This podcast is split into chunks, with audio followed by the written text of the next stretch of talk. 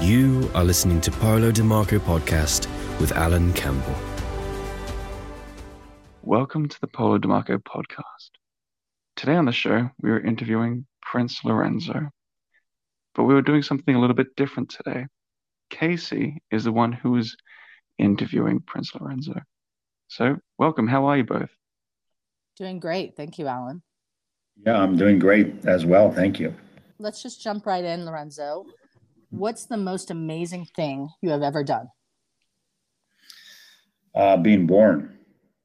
pretty amazing, isn't it? Absolutely. I'd say, say the I've... that the odds of the odds of any of us being born is a miracle. You know, all the uh, different partners everyone had to have to have you. I mean, the odds are are astounding. So that would be the most amazing thing. Um, and then I think personally, I'd say starting my uh, charity Animal Aid USA, which is uh, I'm proud to say has saved well over 34,000 dogs since we started in 2012. That's fantastic. Thank you. Coming from Italian nobility, where your father is titled as Duke of Bomarzo, Prince of San Angelo e San Polo, Count of Chia, and Lord of Antigiuliano e Magnano, why is it that you do not have the same title as you are called, Don Lorenzo dei Principi Borghese, Roman noble, noble of Corneto, and patrician of Venice, Naples, and Genoa, and living in the United States, are you referred to as this commonly? How important are titles nowadays, Lorenzo? Well, the titles are handed down from family member to family member. Um, it's essentially a, a, piece of paper. So um, when Pope Paul V was in power, he gave m- my side of the family five different titles, and I guess they started accumulating as well with all the aligned marriages we had. Um, so regarding me, I mean, I'm, you know, I was born in Italy, but I'm the, I'm in the United States, and everyone just calls me Lorenzo, um, which I prefer. It's it's a lot easier than having a bunch of titles in front of it. But um, I mean, that's that's the story of it. I just, you know, again, it's these to me, these are just titles of historical reference, meaning that the family at one time had had uh, a lot of power in Italy and helped to to make, especially Rome, what Rome is today. But it doesn't, it you know, doesn't doesn't give me any power at all. You published a book called The Princess of Nowhere, where your narrative is about Pauline Bonaparte, sister of Napoleon, who was married to Prince Camillo Borghese. What is the story behind that book, and how is the Borghese family related to French nobility? Uh, the story behind that book is when I was growing up, my father used to tell me stories about Paulina, and he had actually seen letters from her to Camillo, which were these really like beautiful love letters.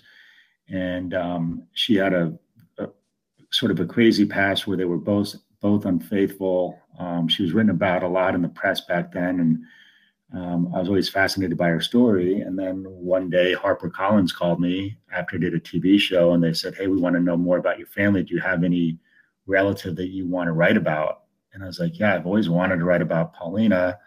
Um, and it gives me a reason to do some research and find out more about her, her life. So that's when it all started. And uh, what was interesting is that she was she also died on my birthday, which is June 9th.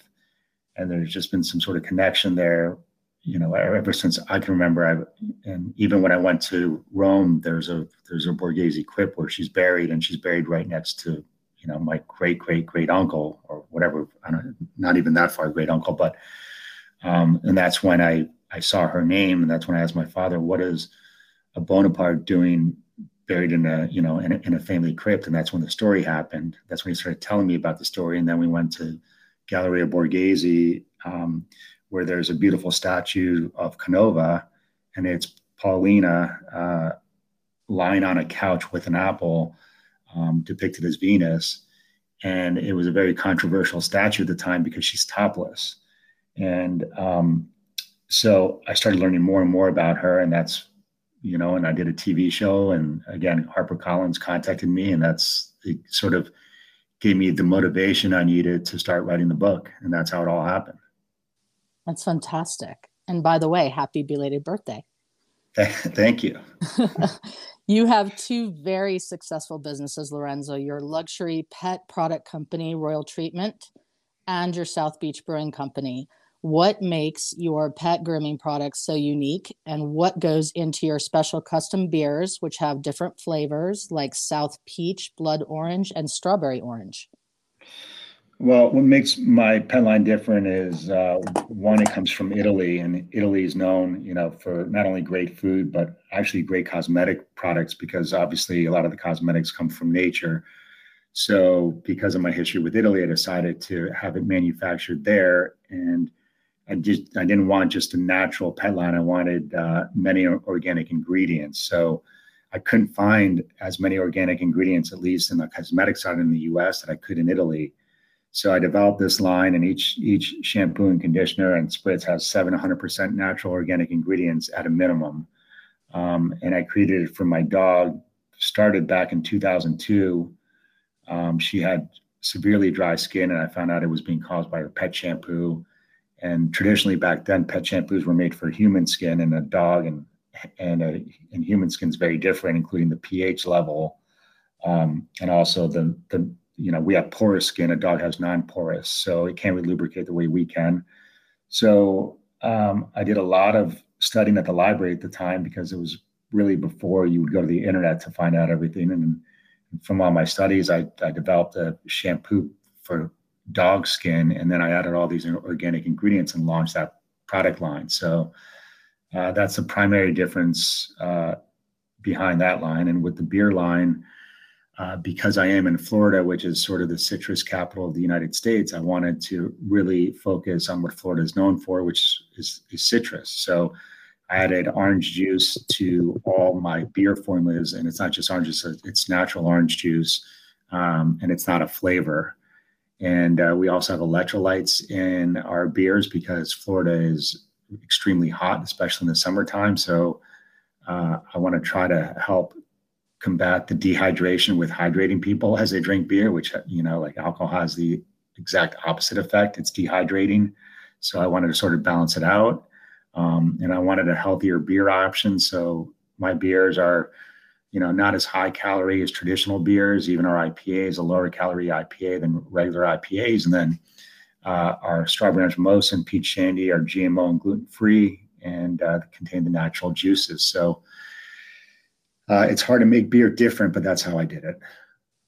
So for both of those um, lines, Lorenzo, the Royal Treatment and the South Beach Brewing, are those available online for both of them, or is that just specific to one place? How do people get these products from you?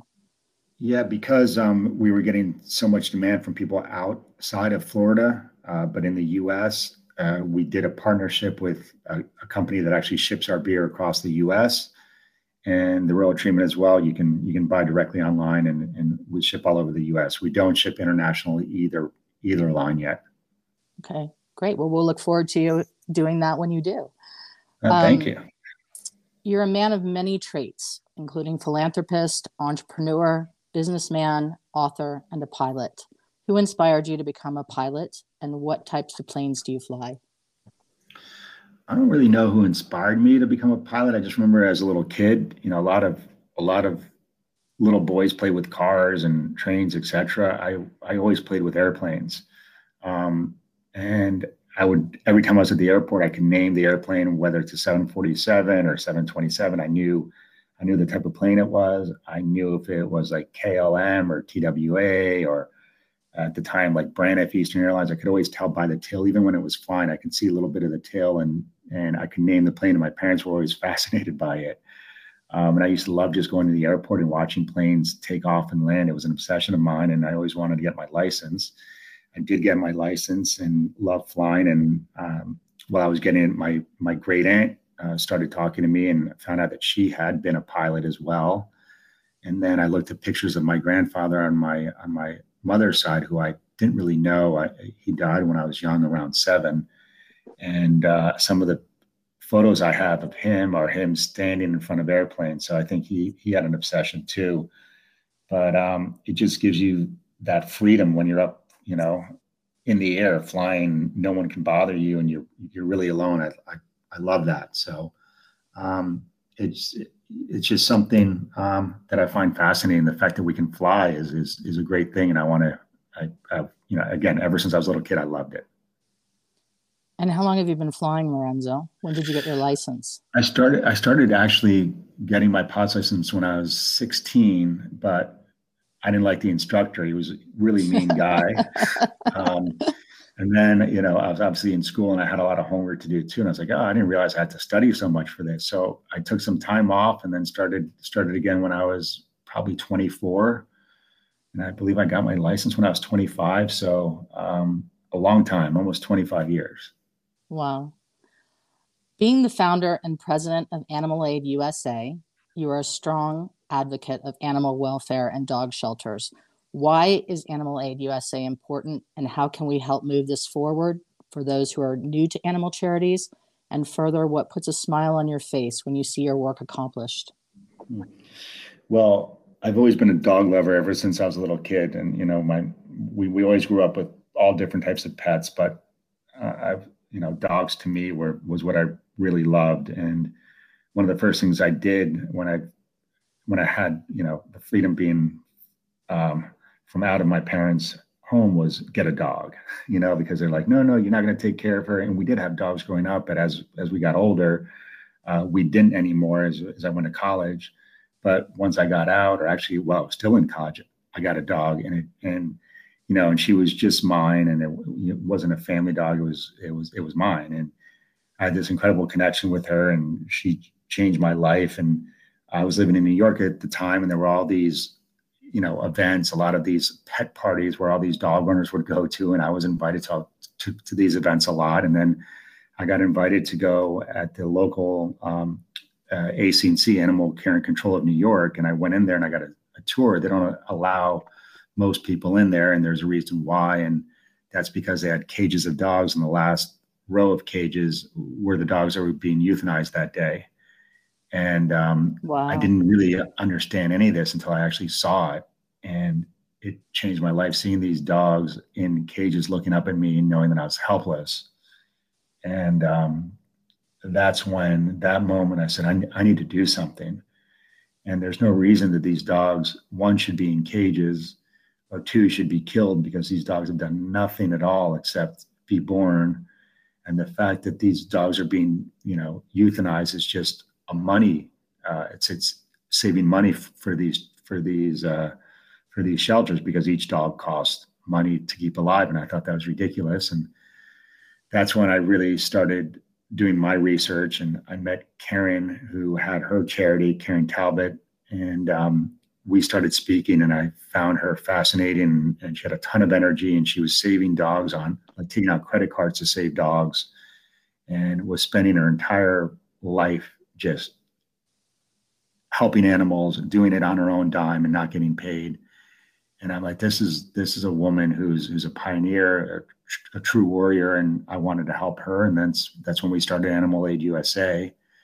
And again, since 2012, we've we've saved over 34,000 dogs, and um, no one in my organization gets paid. Everyone does it because they love animals, and it's it's 100% not for profit, no salaries, etc. And it's just we we survive by you know people donating to us and wanting to make a difference. And it's uh, and it's it's made a lot of difference in many people's lives because we get uh, messages almost daily of dogs that we've helped save that not only uh, you know people were, were excited to, to save these dogs but these dogs have changed their their lives. And um, knowing that we made a difference is you know is really rewarding for us how many dogs do you have currently, Lorenzo? Do you just have one or do you have more than one? No, I just have one, Tina Turner. Tina Turner. And what yeah. type of dog is she? She's a Whoodle, which is a, a, a, a, a Wheaten and Poodle mix. Oh, how sweet. I want to say too that I remember um, from us uh, talking years ago that you told me a story about um, you know being a prince for a princess for a girl who was not doing well and had sort of some sort of physical ailment i think through the make a wish foundation and right. you just have such a big heart and i think that's so amazing i know that in addition to the animal aid you just do so many things out there and it's wonderful to always hear all the things you're doing in terms of making a change in the world. And I think that we can all do that, big or small. And I love that you do it big. Really, it's fantastic. Well, um, I, I, yeah, I appreciate that. Thank you. Finally, um, what's the best advice you've ever been given about life and success? Um, my grandmother used to always say it's all about timing. Timing is everything. And I really believe it. Um, you just have to be patient. You have to work hard. And um, whatever you do in time, whatever you want, you can get. But it, everything takes time. So that was probably the best advice I've, I've gotten from my family. That is so amazing, Lorenzo, and so true. Um, thank you for sharing your time. Thank you for joining me today on the podcast. It's been lovely to have you, and I wish you a very fantastic day.